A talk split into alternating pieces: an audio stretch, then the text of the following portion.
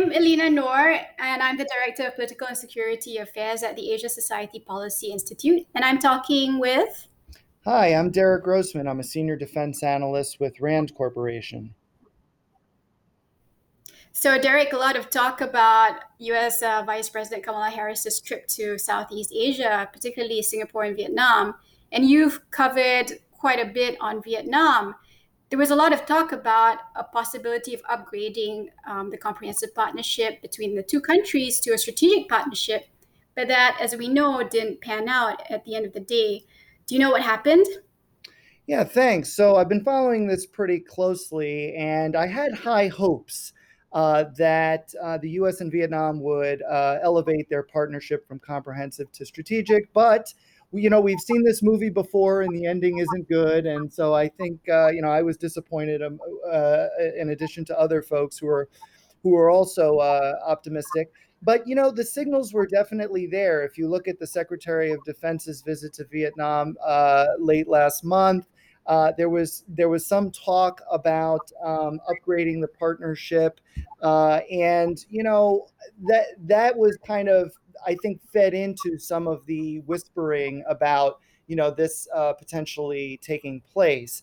Uh, but the reason why it didn't happen, I think, is pretty clear because Vietnam wants to maintain a more non-aligned uh, policy. Uh, and in fact, before Vice President Harris arrived in Hanoi, um, the Vietnamese took it upon themselves to make an unannounced uh, uh, uh an unannounced meeting with Chinese counterparts to express Vietnam's position that it will remain non-aligned.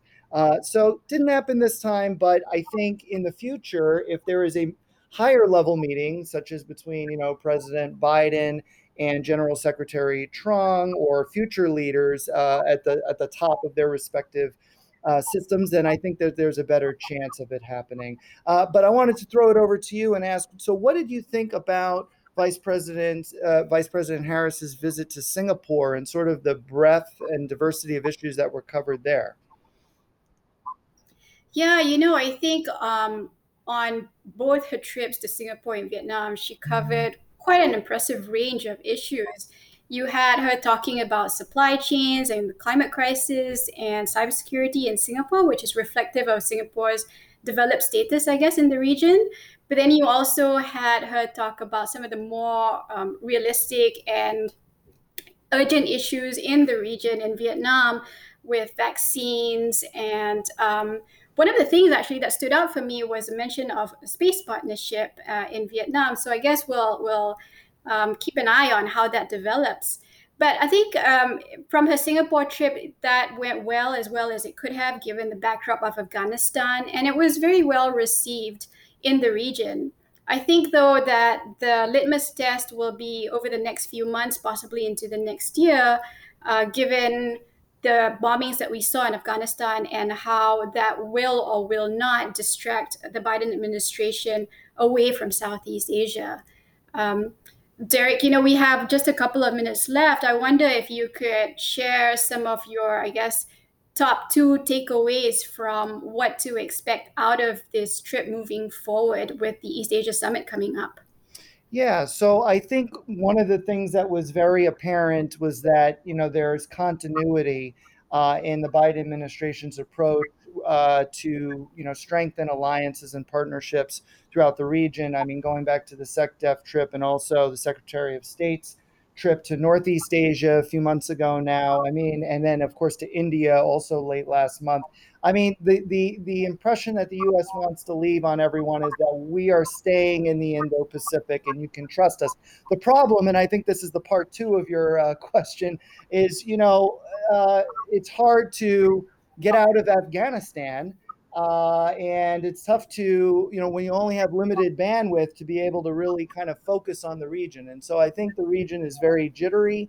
Uh, and, you know, it kind of remains to be seen whether the U.S. Uh, has the, the ability to compete with China uh, economically, diplomatically, and militarily in the region. Um, so yeah, and then so I wanted to give you the floor for the last question here. So how are folks um, in the region, do you think, uh, uh, viewing the Biden administration's approach thus far? I think it looks pretty good so far. Uh, the administration's off to a good start. There are echoes of the first Obama administration, though I'm sure things will be slightly different under this administration. As I mentioned, I think the region hopes to see this engagement sustained, particularly at this level. Uh, but uh, given recent developments, I think there's a realization that we might not be able to see that kind of intense um, engagement continue depending on how Afghanistan and who knows other places how they, they pan out as well. So I think as a whole, uh, the, the outlook is optimistic for continued US engagement in the region. But then, you know, you have to remember the bar was very low after the last four years of the Trump administration. Course, yeah. mm-hmm. So I guess uh, we'll look to see how the East Asia Summit is attended and what level of participation there'll be. Thanks.